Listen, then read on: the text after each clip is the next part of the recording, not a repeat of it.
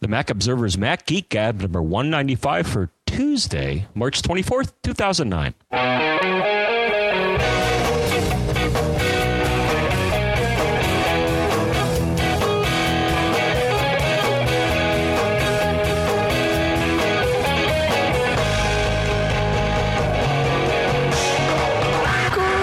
Folks, and welcome to the Mac Whoa, whoa, Observer's whoa! Geek Gab. careful, man. careful, careful. You, you, you can already tell. I, I, I think here. Um, I- I'm, I'm going to just start things off and award Dave. The, the, uh, the geek chalice. Um, for duty above and beyond, because Is that chalice filled, filled with tea with honey, John? I, I think uh, for your sake it should be. yes, that's so. that's probably one of the better. Yeah, we, you you asked for recommendations from our, our crew, and I th- I think that's a good one, right? Tea and honey. Tea and honey, yeah. So I, I was at South by Southwest last week. I think at some point during the interactive conference, I, I contracted, you know, a, a minor head cold, and uh, I I, th- I I was in denial about it until about Saturday. Um, you know, halfway, actually, almost to the end of the music festival, and then realized, you know, my voice is going, and uh, so, uh, and then you know, Saturday night, I uh, I actually didn't get any sleep whatsoever. I had a 6 a.m. flight, wheels up, you know, 6 a.m., which meant uh, that, you know, I was at a show that ended at 2. So there wasn't really much point in sleeping considering I had to get to the airport by about 5. So I'm paying for it now with uh, with less of a voice, although much better than last night. So I'm glad we postponed one day. Anyway, we have all sorts of stuff to talk about here. I can talk about South by Southwest. I should talk about that a little bit while I've still got A some voice. I, I stacked up the show, as you know, John, with lots of audio comments, folks, and, and that is most definitely by design to keep me from uh, over talking, over taxing, over talking. What is that? I don't know. So South by Southwest was cool. I'm gonna the the one thing that I def, I definitely want to talk about that I'm gonna probably save till our next show is an interview that I saw with Michael Penn, um, the uh, musician, songwriter, uh, film score composer, because I want to be able to talk uh, about that, and I don't I don't want my voice to burn out because it was actually a really cool thing. So I'm gonna save that uh, and and talk about the uh, the interactive conference. So you know I went last year too, John, right? And uh, the coolest part about about South by Southwest is how many smart people are there thinking about doing things that aren't uh, just standard and mainstream. It, Now this is to review. I'm I'm kind of a, a Yeah. newbie. I know what it stands for, but it's a I believe it's a three pronged show as far as there's. Uh, help me out here. I, Yeah. I, I thought there were three main tracks to the show, and you could follow one or all if you chose. I guess one of it is music, right? Cor- And- correct. and So stuff. yeah, I, I, and I, I'm going to guess at the uh, the history of this here, but I'm pretty sure the music festival was was the first bit of it, um, and, and that's when it started. And then they added the film festival, and then recently, and when I say recently, I think it was the certainly within the last ten years, and, and maybe even more recently than that, they added uh, an interactive festival. So the music festival is um, conferences during the day, sessions um, from musicians, uh, people in the industry. But really, the, the big focus of the music festival is all the showcases at night. And the idea is there's a lot of record company executives in town, a lot of people uh, in the in the industry, be they work for a record company or, or various other things. And if you're a band that uh, that wants to get exposed to all these people, you apply to play at, at South by Southwest. And uh, if you're approved, then you go and you get like one or and sometimes more than one if you if you can negotiate the right way uh 40 minute set and and so you go and you play your best tunes and you you know rock the house and then uh 20 minutes later some other bands on stage so it's a it's a cool thing to go to as a as a music fan uh, because I saw 35 bands in 4 days so at the yeah, end it's like speed banding. Mm it, it is, but the cool part is, if a band's good, well, you look on the schedule and you see maybe you can catch them again. But if a band's not so good, you know, you, you only got to sit through forty minutes of them, and then you know somebody else will be on stage, and so it's it's it, it works out really well. It's exactly the right amount of time. They, they've worked it out, but I think there were sixteen hundred bands or something like that playing last week. Wow. So the interactive part of the conference, which happens at the beginning of the week, uh, it it really is. It, you know, it's it's the place where Twitter kind of got its legs uh, two years ago. It's um, it, it, you know, and then last year, of course, there was the the keynote speech where people sort of took over the speech via Twitter. Um, it, all the attendees, I think there's about nine thousand people that attend, and it it really just is a fantastic meeting of the minds. So if it's something, you know, if, if anybody interested in this industry in any way, shape, or form, it, it really is kind of the, the best trade show to go to in terms of getting in touch with all the other people interested in this industry and, and pushing to move it forward and and all that good stuff. It's it's a fantastic show. Uh, except you couldn't it, it was it was like I, you know i was going to say it was like visiting a third world country but i think that would be an insult to third world countries and now i'm, I'm going to guess you're talking about something related to wireless coverage uh, internet access internet access in general and and yes wireless coverage is is one of the things wireless meaning AT&T's coverage but also you know it it drives me crazy and this is true about most trade shows going to a hotel and having internet access that's just terrible. I, I mean, it. You know, I spent the whole week down there, either in my hotel room or elsewhere. The only place I had decent internet access was at the convention center on their Wi-Fi. Right, anywhere else, uh, I, you know, 3G service on on the iPhone or even Edge service on the iPhone was terrible. Wi-Fi in the hotel was, you know, marginally better than that. You could at least get on. Yeah. And you know, the thing I don't understand is Sure. During the interactive part of the conference, there's 9,000 people that come. Macworld Expo, I think they, I don't, I don't think they released numbers. If they did, I missed it. Uh, it must have been last week, but you know, it, somewhere in the neighborhood of 50,000 people. And they worked it out. They planned for six months ahead of time. We even talked to Paul about, Paul Kent about how they did all this, or at least in general. And, uh, and AT&T made it happen. And, and it wasn't stellar, but at least the stuff worked It, in in Austin, it was terrible. And you know, AT and T said, you know, last Sunday night or a week ago Sunday, they said, "Oh, we've made some adjustments to the infrastructure. It's going to be so much better." It was still crap.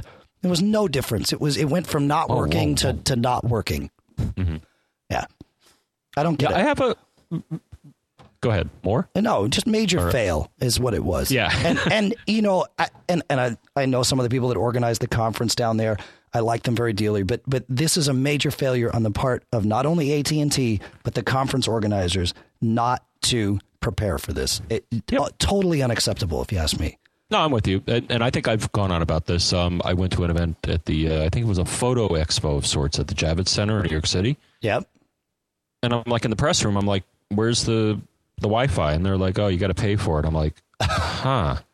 Yeah, right. Yeah, they had one, you know, lowly PC sitting there that that media supposedly could try to use to cover the event, but I'm like, dude, give me a break.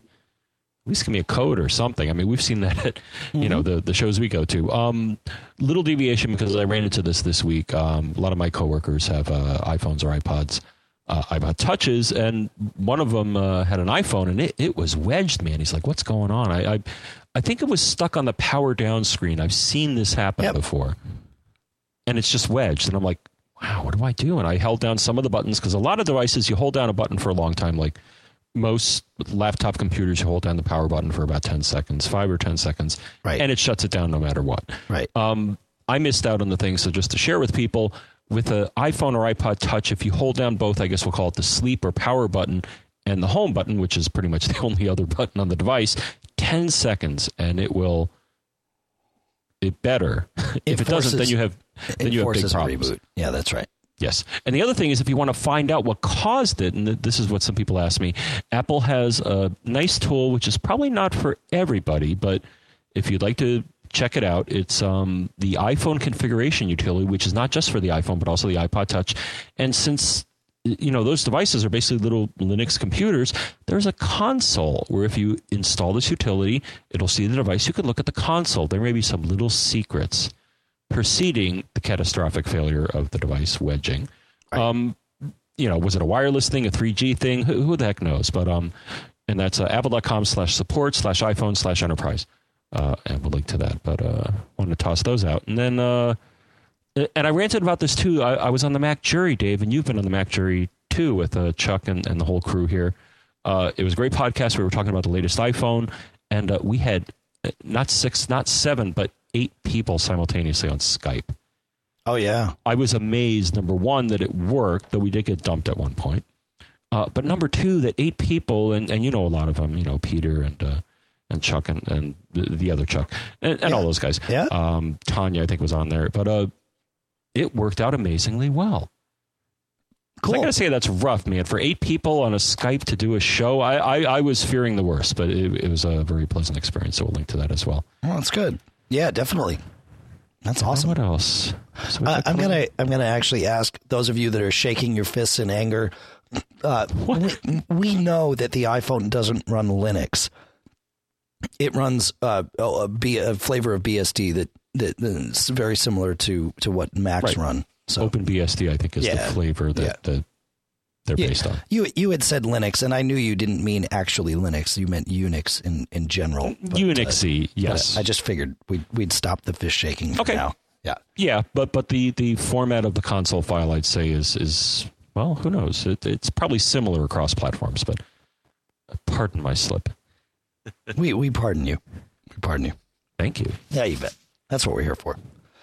Uh, you know, before we get too much deeper and before my voice shreds too much, I do want to uh, tell you about our sponsor for this show, and that is Circus Ponies with Notebook.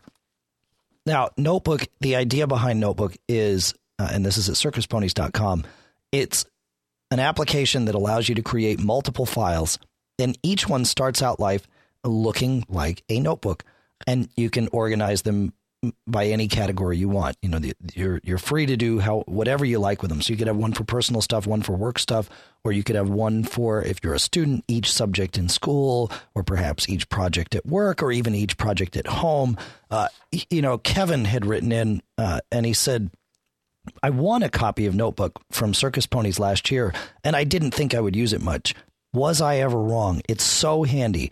I use it for clipping recipes while I'm surfing the web, grabbing bits of information that I would otherwise put on a sticky, organizing my projects, and saving miscellaneous bits of family information. So for folks that it's think that think it's just for busy executives, it's not. It's useful for anybody, and I highly recommend it. This is Circus Ponies, uh, circusponies.com notebook version 3.0. Of course, you can get a 30 day free test drive, and after that, it's 49.95. So 50 bucks uh, after you test it out. And I, uh, you know, I uh, I think that's all I have to say. Circusponies.com. Nope. Okay. 3.0. And, you know, I was going to offer, so so I think we're going to Jeremiah, right? Uh, yeah, I'm going to skip this. Uh, I did a service call last week actually for the first time, and I wanted to talk about that, but we'll we'll we'll go to Jeremiah first, and I might come back to this. See how it, we'll see how my throat is. Okay. Well, well, I, I wanted to offer first to read the whole thing for you, but I think I can summarize it. Can can I try that? Uh, Or I'll just read the whole thing. just read it. Yeah. Okay. Jeremiah Thank says, by "Hey guys, Thank you. I appreciate this. Come on, we're a team. That's all right. Hey guys, my main computer is an original MacBook Pro from early 2006. Note this. Due to limited hard drive space, I wirelessly stream my iTunes through my Airport Extreme with a third party 500 500 gigabyte hard drive connected to it. I also used to back up my computer with Time Machine wirelessly through a second hard drive connected the same way with a USB hub. The problem is that my computer only has 802.11g wireless, which runs like a dog. Are you aware of any adapter that I would be able to connect my MacBook Pro to to get the wireless speeds increased? Thanks a bunch. Keep up the hard work, Jeremiah. So, All right. um, I, I'm gonna I'm gonna point something out here. Uh, if Jeremiah had a rock solid connection to his uh, 802.11g base station, he'd be fine. I, I mean, there's there's no way that he's streaming data fast enough to soak up the maximum that uh, you know the the I know it's 54 megabits, but really we know it's like 25. practically it's about half. Yeah. Right. Okay. Uh, but there's no way he's streaming that kind of data. However, if the sig- as the signal d- declines and degrades as you get further away and there's more interference, the maximum throughput goes down, and that could be what he's worried about. So, valid question. Uh huh. Yeah, that's all I now- wanted to say. and doing a bit of research. Now, the thing is, he's, you know, if he had just waited, and this is advice to everybody, wait as long, oh, wait as long as advice, possible. Bad before- advice. Sorry. Bad advice. Oh, Apple's just gonna shake their fist. No, it's I, I, I, regardless of Apple. I think it's bad advice. If you need a computer today, buy a Yeah, computer today. no, I do that too. Yeah, But the last one, both you and I got at the same time, is just you know it was you know about the right time. We were going to MacWorld. it was time. something new. Um, and to move to Intel, I think, which was uh, the goal for both of us. But anyway, so if he has, which I looked in Apple's specs database, now we talked about this, it sounds to me like he has the early 2006 model, which, alas, is a Core Duo. That that sounds like the same model I had, the the very first uh, of the uh, of the MacBook Pros, and Right. and I had the same And- one. Yep. And the bad news with that machine, as far as I can tell, is at least not with Apple. Um, you cannot upgrade the wireless hardware in that machine. Not the internal hardware. That's correct. Correct, that it comes with. However, if he had waited a little longer, which you know I don't want to do that. Yeah, you can't wait forever. But if only But but the machines that came out later that year, which I believe is the vintage that you and I have, Dave, no, or no, we have the we 2007. we have we have much later than that. Yeah. Yeah, but this was the first machine that had the Core 2 Duo. In other words, due to that, but if you look on, uh, you know, the spec page for that machine, it says, "Hey, you know, I came with, or at least the early models came with a G, but you can either with this machine purchase from Apple." An updater, Airport Extreme 802.N enabler for Mac. We will link to this. It's $1.99 Thank you, Sarbanes Oxley. the heck is up with that? Um, but also reading i- into this thing a bit. Apparently, if you purchase a airport base station, it also will come with this. At least right. some will. That's right. So And I think didn't didn't Leopard also add that functionality, or maybe not? probably. Maybe- yeah, yeah. Well, it sounds like there's Something that. multiple ways Yes. outside of paying a dollar ninety nine. It, it was just uh, all the ways had to circumvent or be accountable to the uh, Sarbanes Oxley rules, which which Right. are ridiculous. For those of you who don't know, that those are the rules that uh, were put in place not that long ago, less than ten years ago, I think, right? Uh, for publicly traded companies and how they report revenue, and and you can't report revenue on something and then add features to it later uh, without adding, you know, some other bit and piece of it.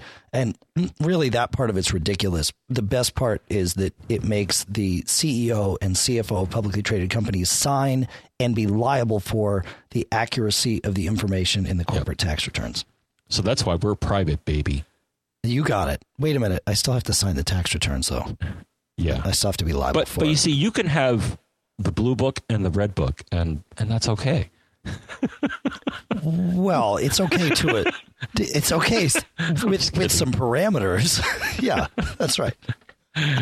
Okay. So anyway, so so to follow on to this, uh, so it sounds like he's out of luck with an Apple solution, but um, you, you found at least one, Dave. So I mean, you got to imagine on this machine you have a USB port and an Express card port, and there. Ha- I I did a, a brief survey of the space, and I'm sure there's something out there. Though a lot of them I stumbled across Windows as a system configuration. I don't, and I'm going to guess there's not a generic USB or Express card to Wi-Fi adapter driver in Mac OS 10. No, I, I think similar to our Wi-Fi adapters, which are only G. Ah, yes. Um, excuse me. They they um, it's different software for each device. But I, yeah, I did. I looked at uh, Otherworld Computing, and they have the the newer tech um, device, and I'm looking for it here. And of course, Safari wasn't open because it was acting Yeah. funky on my computer. And but I saw Belkin. I think has some. Uh, they have several adapters. Does Belkins imagine. does Belkins confirm Mac capability though? I I'm I only looked at a couple. So okay because I, I- this I- this newer tech one, the Max Power 802.11 NGB USB adapter, definitely has Mac software, and uh, you can either put it directly in the machine like a little uh, dongle, or you can hang it off with a with a USB cable. But um, but it works. It's USB to 802.11n, full speed, and um, it's definitely got Mac software, and it's forty bucks. I mean, it's just not that much money. So you know, if if you if you need that kind of connectivity, this is this is you know certainly one way to go. I haven't used it though, so I can't say for sure. okay, so we definitely want to hear from you know anybody who uses a Wi-Fi solution that's not built in. Yeah, Let us know. Uh, I would suspect Express cards, similar to uh, you know EVDO modems. I think are pretty much Express card. Um, I, I would think that's another avenue. So uh, yeah, I'll poke around a bit, and but, but yes, let us know. uh, yeah. The EVD modems I've used have been USB actually, and they work fine. Really? Yeah. Okay, Yeah. but I think uh, some of them was a Brian. I think Brian had an EVDO one. That's USB. Huh. Yeah. Okay. But I've seen them at people at trade shows. I, I know they exist. I think Verizon or something like that. Cool. Okay, Pat. Pat. Let me see if I can find Pat. Now, of course, you know because we're doing so many audio comments, we're we're we're running the risk of of the show going into super stutter mode. But John and Dave. It's Pat in Minnesota. Um, called a couple times. Eh, sorry about the um, early phone call. I was uh, listening to you guys before bedtime so I could dream about Mac programming. Yay.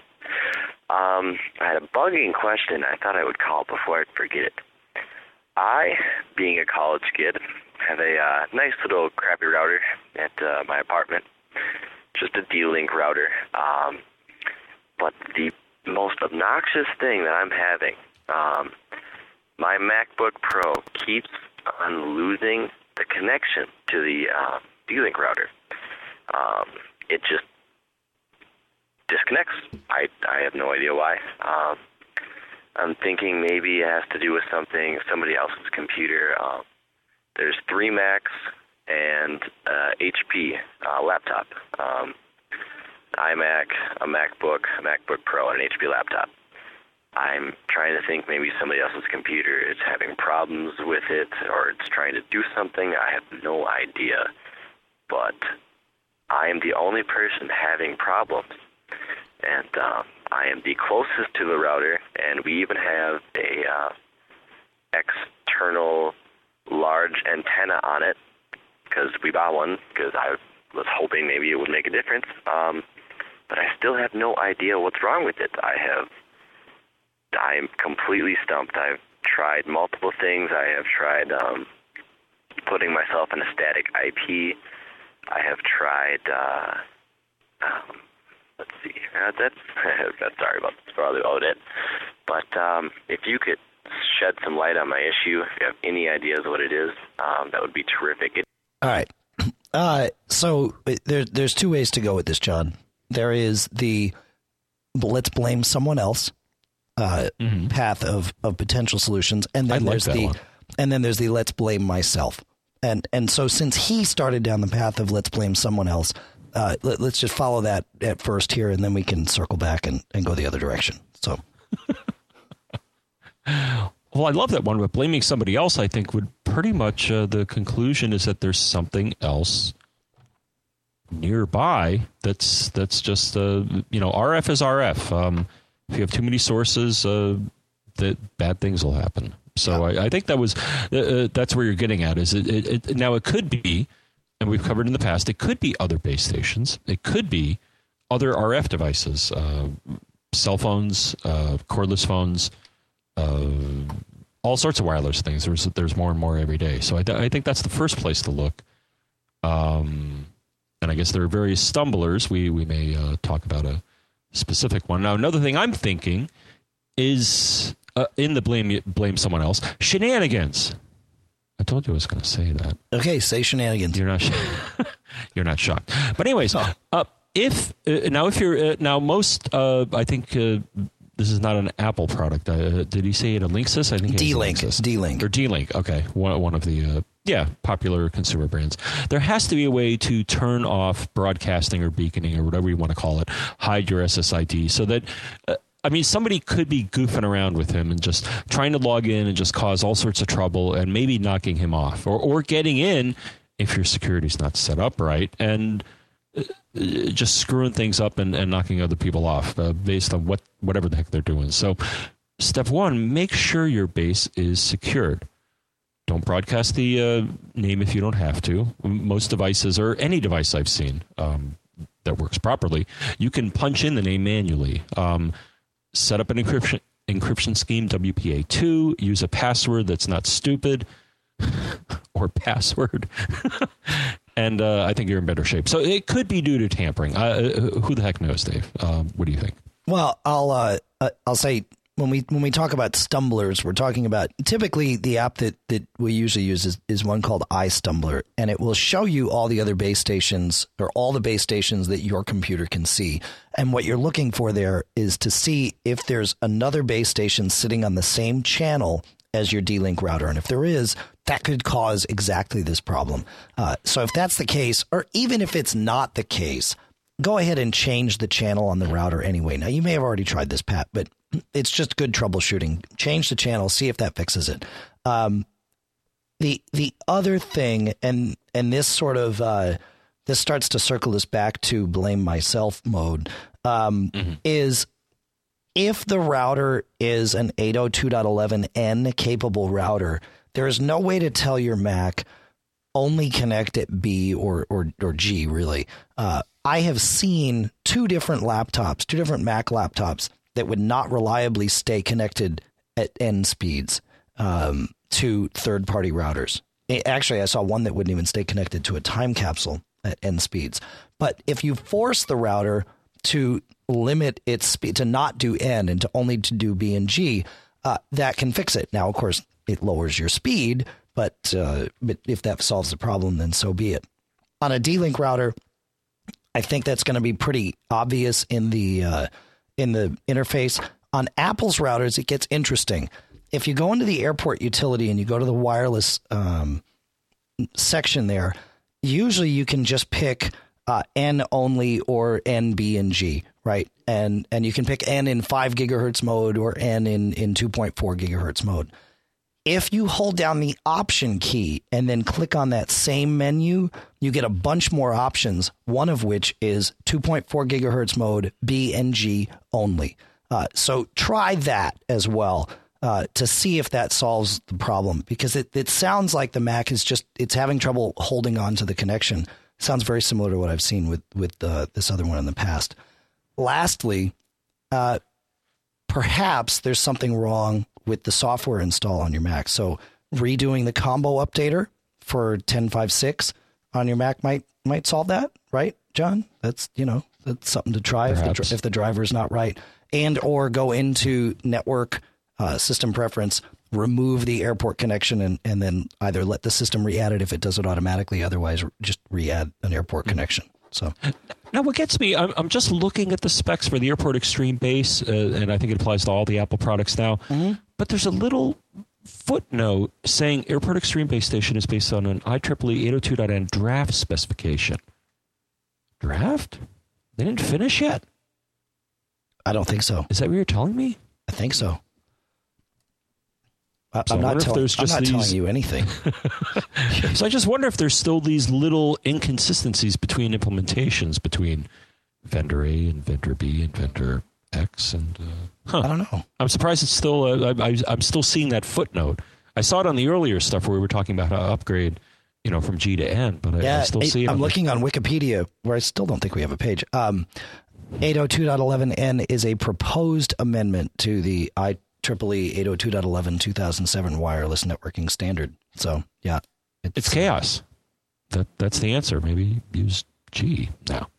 Well, anyways, yeah. Where are we at? Are uh, so speaking of stumblers, James, uh, James. Hi, John and Dave. This is James from Portland, Oregon. I'm listening to, I think it's episode 194. Um, and in there, you guys are talking about potential Wi-Fi slowdown issues and a couple of tools to help chart or graph uh, Wi-Fi usage and and uh, you know basically Stumbler utilities a really great one that I think a lot of people uh, don't really see much anymore is uh, AP Grapher. It's a really awesome tool. It's donationware. I'm not the developer, but and I don't know the developer, but it is a tool that I used to be an exclusive iStumbler user and a buddy of mine turned me on to AP Grapher just because it's got a much lighter footprint and it doesn't seem to uh, bog the system down if you want to just sit there and run it in the background. And it does some other neat features where it reads off the, the networks that it finds and stuff like that. But uh, really great tool, really great way to check and graph your throughput usage over a long period of time. Where iStumbler is mostly just uh, a connectivity and and its graphing features I've had issues with, and I've had also issues with it crashing on Intel Macs. So take a look, uh, AP Grapher. Just do a Google for it, and you'll find it. Thanks. Bye. Cool. Thanks, James. And and we we did the Google. I think John, you did the Google and and found the link, and we'll put that in the show notes. It Soft, C H I M O O. Oh, just look in the show notes. It'll be there. We promise. Yeah. no, looks good. I was just running it. Unfortunately, it just yeah. uh, crashed on me, but uh, oh, that's not good. I, I, ran it earlier today when when I was prepping the show, and one thing that I looked for specifically was uh, iStumbler does not report the channel. I think for five gigahertz uh, devices, all it does is report the channel of like negative one or something. And AP Grapher actually gets the channel right. Now, it's not that important unless you're looking to do exactly uh, what we talked about for the last listener. Um, another way that you can find the channel if you don't have one of these stumblers is connect to each wireless network and then uh, once you're connected to the network, go to the op, hit, hold down the option key and hit the airport menu in your menu bar. It'll show you a whole lot more information, including the channel that you're uh, that you're connected to. Hmm. Yes. Okay. And also, um, now AP scanner is running, but um, when you see signal, remember the smaller the number, the stronger the signal. It's kind of weird. It's like here I have signals ranging from negative 70, I think it's dBm is what they measure it in, I forget. And uh, negative 70 is the strongest signal. I see some that are negative 81. So uh, another strategy is that, especially if you're in a congested area, is pick the ones that have the strongest signal as far as deciding what channels you should or should not be on, rather than the ones that are far away. Right. Uh, if you're in a residential or apartment or something like that, there may be so many, and that's you know, that's that's a problem. Interesting. Yeah, that's a good idea. Uh, all right. So we've had uh, a couple of people contact us here, John. Let's let's tell. What? Let's make sure everyone knows how to contact us. I know how to contact us. You can call us, which we love because we get audio comments, and then David uh, doesn't have to talk. Uh, and I don't have to talk, and that's 206 666 Geek, which is 4335. And I think you can email us at uh, feedback at macgeekgab.com. That's feedback at macgeekgab.com, John? Uh, last I checked, yeah. And you can feedback Skype us. At macgeekgab.com. You can Skype us, that's right, too. You can try to Skype us. Uh, MacGeekGab? Yep, that should work. And uh, and then, though this isn't necessarily a good way to ask a specific question for us to answer on the show, but uh, we always appreciate uh, when you folks go and post iTunes comments and, and rate the show and uh, and all that good stuff. So we do appreciate it all. And now it's time to hear from Dave. Dave? Dave. Uh, following up to our discussion on uh, RAM chips in the, I think in, in the last show. Hey guys, my name's Dave. Listening to episode 194. Um, a different Dave called in asking about um, upgrading the RAM on his MacBook Pro, uh, and you guys are talking about do you do it matched with uh, four gigs or unmatched with a two and a four for a total of six. Um, this to me seemed like an obvious question, but um, why not just do matched four gig sticks and get eight gigs total? Um, to me, I would think that would make the most sense. Obviously, it costs a little bit more, but I would be very, to me, as far as I know, I don't think the MacBook would, uh, or the Pro rather, would max out at six. I would think it would have a max of eight if it allowed anything more than four. Um, because I haven't heard of any three gig three gig sticks, so there'd be no point to set a max of six if you uh, if you couldn't do that matched. So uh, anyways, that's just my two cents. Why not stick two four gigs in there and get a, a total of eight gigs, and then you still get the speed boost. Uh, anyways, you can. All right.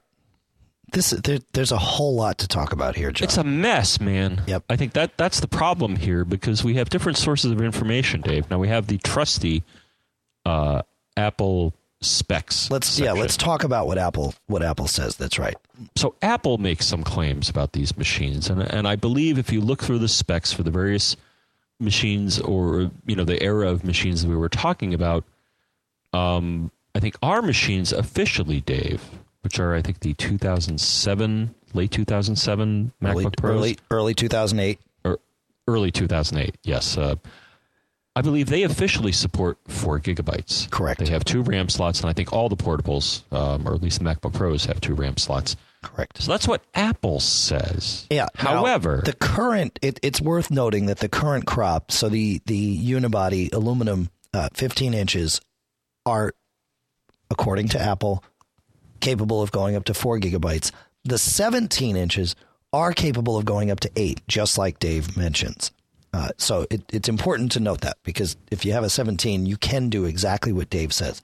But according to Apple, you can't do that with the 15. However, Well, well, they don't say you can't. They just the spec doesn't tell you the entire truth. The spec doesn't tell you that you can. That's right.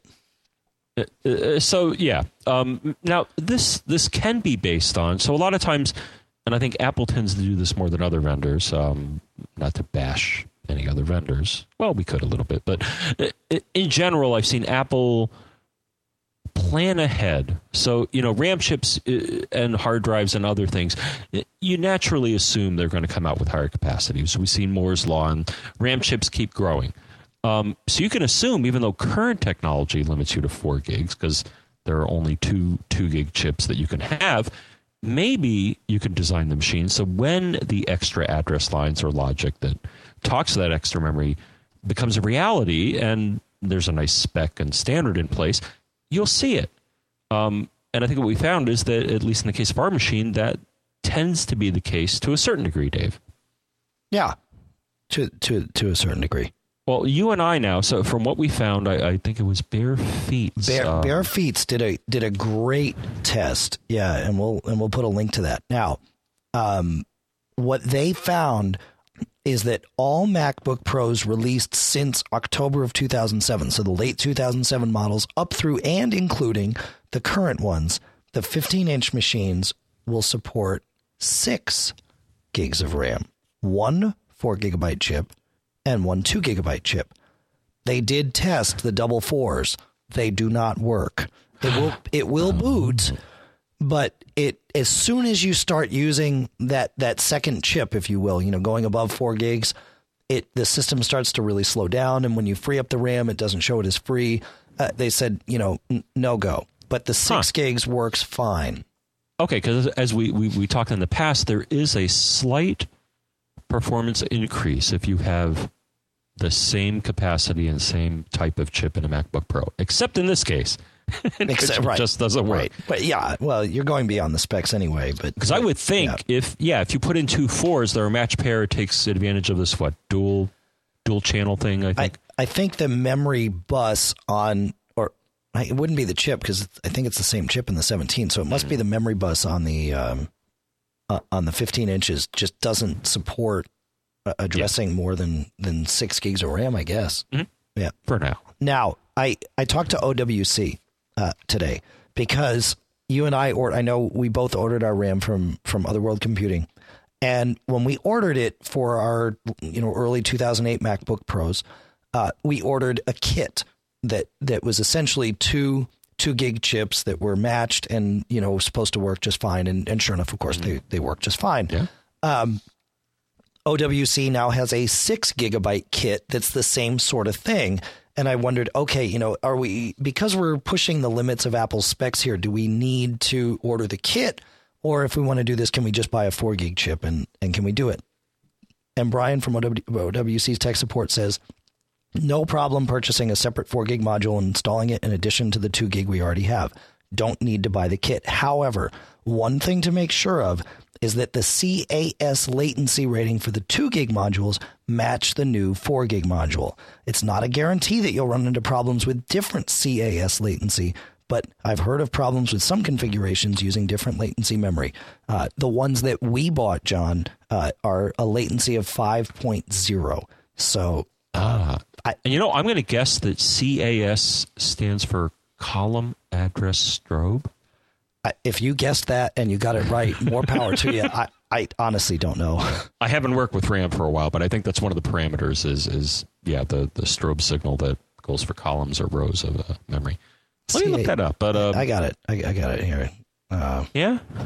Yeah, you know, I have it right here in in in uh, in our favorite little Wikipedia, but I can't find what the acronym actually stands for.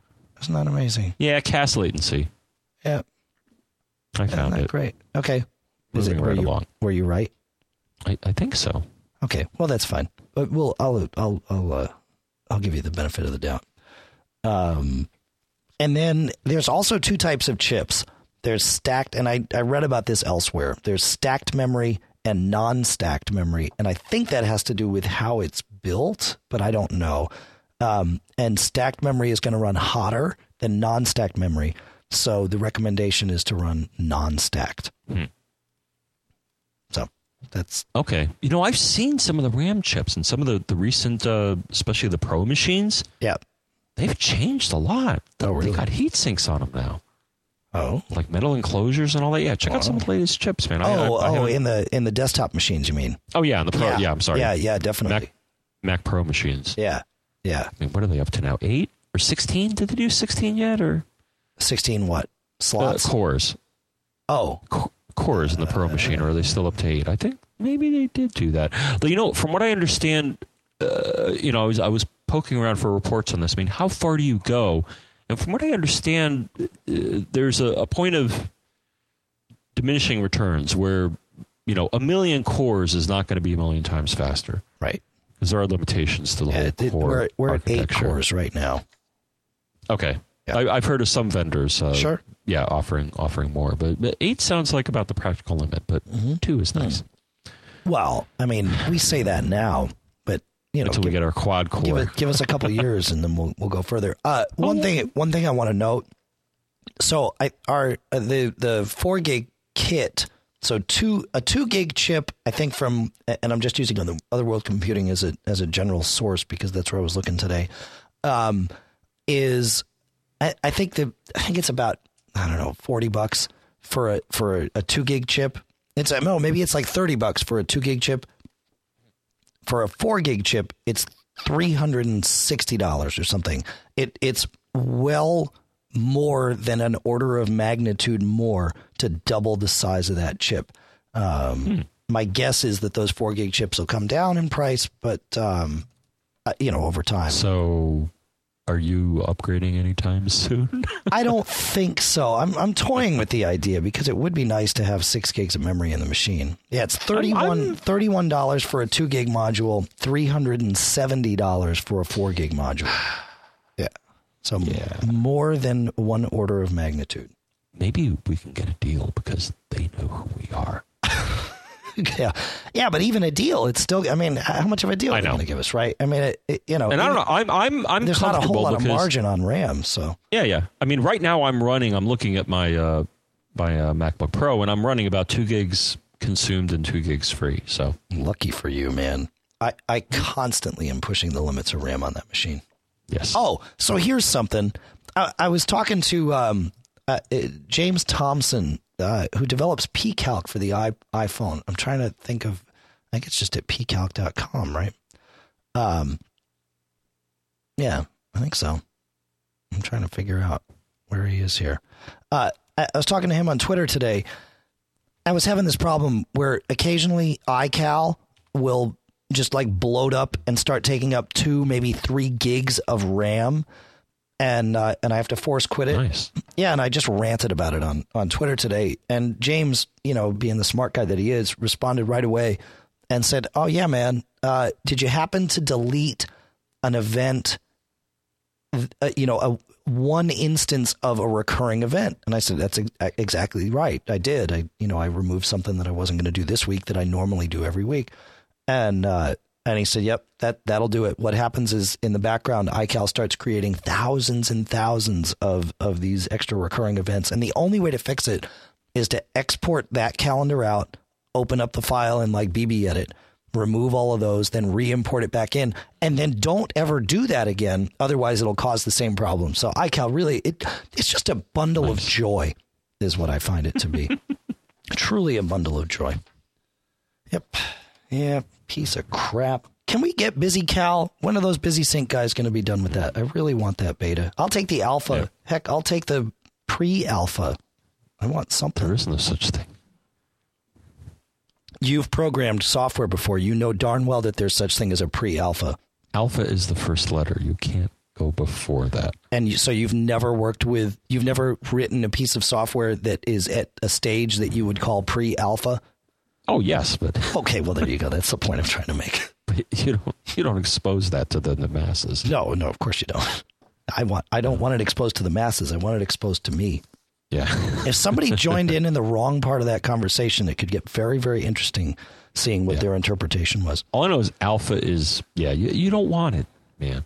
Uh, well, it feels like I'm using alpha software with iCal, so that's all I'm going to say. Okay. all right, uh, I'm going to stop talking. We'll let Ted. Yeah. Hi, this is Ted from New Jersey with a few comments on your switcher questions from show number 193. The caller's first question was about NTFS. I imagine many folks called in to tell you about the 4 gigabyte file size limitation, but there are some other subtle issues related to copying files between these disk formats. For starters, in FAT32, file creation timestamps have a 2 second resolution, while HFS Plus has 1 second resolution the rounding that occurs when you copy a file from HFS Plus to FAT32 may cause backup tools such as rsync to repeatedly copy over files that didn't actually change. There are ways to address this, but you should know that it happens. In addition, the timestamps are based on 1980. You can't have a FAT32 timestamp before 1980. So people like me who like to scan in old documents and photos and change the file timestamp to match the document might run into trouble. Like Neil from your last show, I use the Paragon driver since I depend on NTFS for my backups and I want to have a supported commercial product. One of the other switcher questions was about Windows shortcuts for using the keyboard instead of the mouse. This gets good here, folks. L- listen to this. So, so there's two good things here, and and uh, he's already said one, and and now he's going to say another. And this is this is actually really cool. Dialog boxes. One setting that makes things a little easier is found in System Preferences, Keyboard and Mouse, and then the Keyboard Shortcuts tab. I think it was hidden in Universal Access in Tiger. At the bottom, there's a pair of radio buttons that controls full keyboard access. If you select all controls, then the tab key will allow you to tab through buttons and such, just like in Windows. This is where you cut me off. Oh, okay. Hey, hey, hey, hey, hey, hey, All right, good. I got him. got it. You know, I never looked I, at that. I, was, I, never really explored that. I was spraying vocal ease on my throat here, John. Hmm at, from travelwellness.com. I, they don't they don't pay me to say that. I, I am pretty sure I bought this stuff, but it, it, tastes good and it makes your throat feel better. But it doesn't make me sound any better. So no. go ahead, go.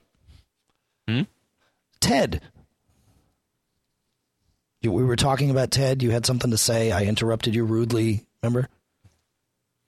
Well, what about Ted here? So he had a couple of things here. Um, I don't know. I guess the uh, well, the one thing that, that caught my attention there was the whole uh, NTFS deal and why you should use it, right? Yeah. So um, the file limit uh, time date stamp. Um, no, I'm with that. But then the the keyboard shortcut that was really good.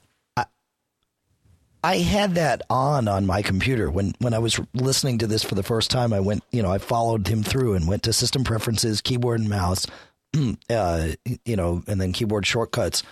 And all controls was selected and sure enough he's right man. You can tab through radio buttons and do all that stuff with the keyboard. I don't i guess i never tried it. You know i do though. I use that a lot now that i think about it because whenever i set up a new machine i have multiple reply addresses in in mail.app so if you're an apple mail app user and you have multiple email addresses all coming into the same account what you can do is, um, and I'm gonna I'm gonna get us there. So if you go to Mail Preferences, Accounts, uh, and then you choose your account, and it says email address. So you put description in, and then email address. Well, you can put multiple addresses there, separated by a comma, and then you'll get a magic little menu when you compose a new message that lets you pick the email address it's going to come from. Even cooler, is that if you reply to a message, it'll auto pick an address from there if it was sent to one of them. So kind of keeps everything straight, which I really like. I use that. The reason I had that all thing turned on is because I use the keyboard to tab around and get to that menu and pick my uh, pick my my the email from which I am sending. So uh, so I, I guess I did use that, but I never realized it would work in dialog boxes. So okay, and I ran across it too. So back on track here. Um, hey, I was I giving out good information was... there. That's that's quality stuff. Oh, yeah, you want you want another little bonus? If you the iPhone supports exactly the same thing, but you can't enter multiple addresses in the iPhone settings app because the keyboard that you get, the instance of the keyboard that you get in the mail in the mail settings app or in the mail settings pane on the iPhone does not have a comma. So you can't hmm. put multiple addresses in. However, if you put them in on your Mac and then using iTunes sync that mail account down to your iPhone, then you can pick different email addresses by clicking or tapping on the email address in the iPhone, and it'll bring up one of those roly poly little uh, wheels that you can pick your email address from. So, quality information here, folks. This is good stuff. And, and I ran into this also the uh, all controls thing. yeah, yeah. Trying to remember the emulator if it was VirtualBox or VMware or Parallels, but one of them I could not, for whatever reason, get something to work the way it should have worked in the Windows environment. It involved holding down like I don't know if it was Control Alt Delete or something like that, or some you know uh, keyboard combo in Windows that required like three keys, including a function key. Then I went online, support forms uh, for the product. Again, I don't remember the specifics. And someone said, "Hey, you know, if you enable this on the Mac side, maybe it'll work better." And it did. So this is like a hidden little gem here, and it sounds to me like it should probably always be set to the value that it's not. I guess. I- yeah, although I can see it kind of throwing people off if they're not. Well, all controls, yeah, could be overwhelming if if you're yeah if you're if you're used to because you know as they say you know text boxes and lists only uh, it's probably expected behavior. So, Yep. anyways, good tip. Yeah. Um. All right. Drive speeds. We, we're going to do one more thing here, and One more. we'll, then we'll talk ourselves out of this. But uh, yeah, here we go, Josh. Hey, John and Dave. This is John from Santa Fe, New Mexico. John. Um, I was just finished listening to podcast 194 where you were talking about the different speeds in laptop drives. And I've been fortunate enough to have several different laptops and drives. And at one point, I owned a MacBook Pro Intel Core 2 Duo with a 250 gig, 7200 RPM drive, which I replaced with a 500 gig, 54 RPM, 5400 RPM drive. So I had both drives in my possession, and I ran some speed bench tests, uh, Mac Bench, I believe I used, with both drives in the case, and then also uh, with actually with both drives connected to FireWire, FireWire 800 case externally. Um, and in both cases, the 500 gig 5400 RPM drive was noticeably faster than the 250 gig 7200 RPM drive. Um, I don't remember the exact numbers, but it, it was significant, uh, the order of um, 10, 15 percent or more, maybe 20 percent if, if my memory serves me. Um, just uh, uh, empirical evidence of, of what you were talking about in the sense that it's not just the drive's rotational speed and it's not even the amount of cache. It's uh, quite a bit of quite a few things all added up to um, equal the speed of the drive. So you can never really tell until you've actually either tested or, or you've got real numbers, which manufacturers don't seem to want to share with us. So love the show. Um, no need to leave info. No need to contact me. Just thought I. All right. Thanks, Come John. And sorry to have called you Josh. I misheard your name.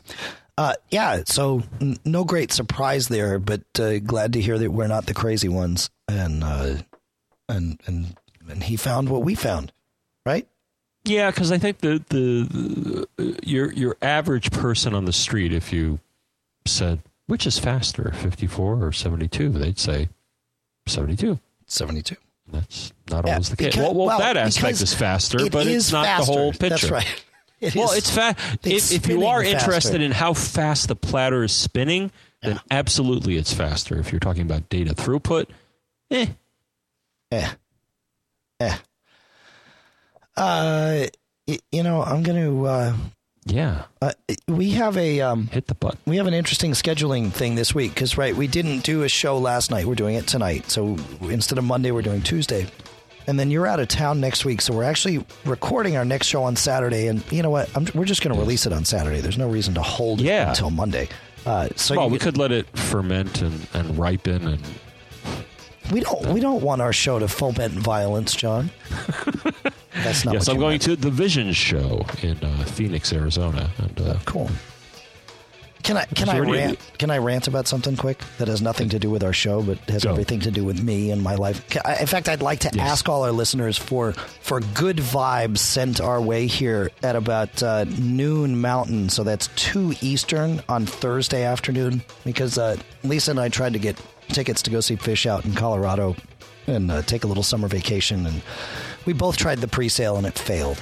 So we have to go the uh, the Ticketmaster route on on uh, on Thursday afternoon. So we're looking we're looking for good vibes sent our way.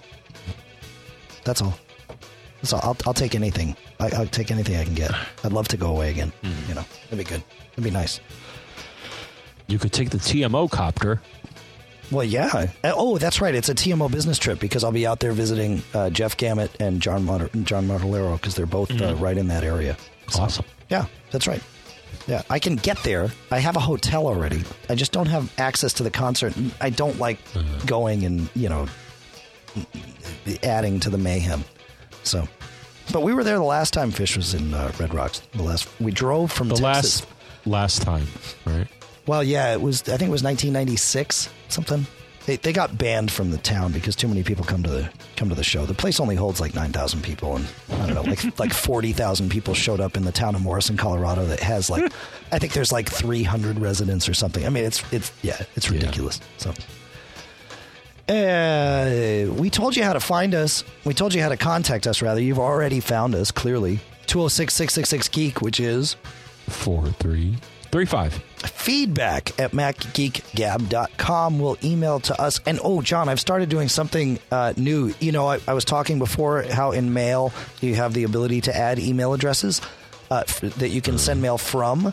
Well, now when I reply to people's emails uh, as that, that have come into the feedback at macgeekgab.com address, I send it from feedback at macgeekgab.com so that their replies will always come back to both of us and, and we don't have to worry about that. That's right. Dude, I should do that in Eudora. I Yep. can. See, exactly. And it'll automatically do it because you just reply and it's smart enough to figure it out. I wish the iPhone was smart enough to figure it out on the replies. It's not. Oh, Yeah. yeah, but you can pick it. So, you know.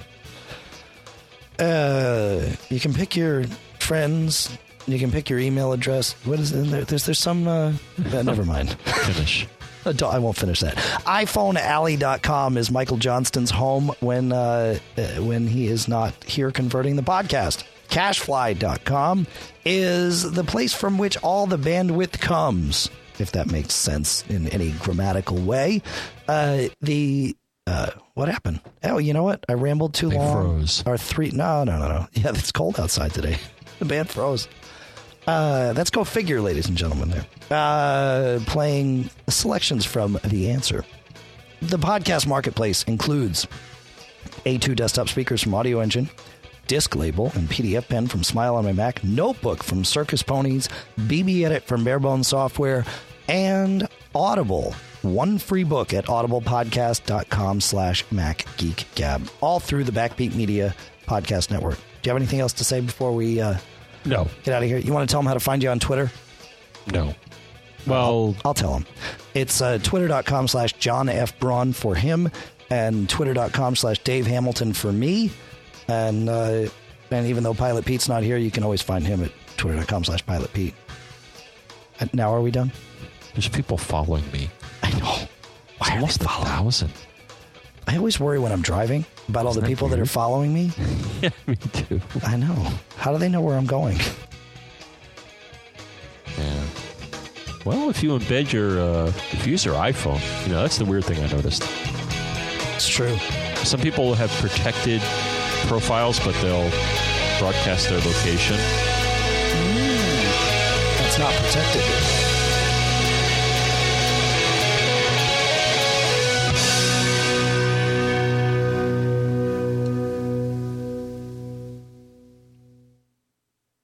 You say it. You know they're going to get caught.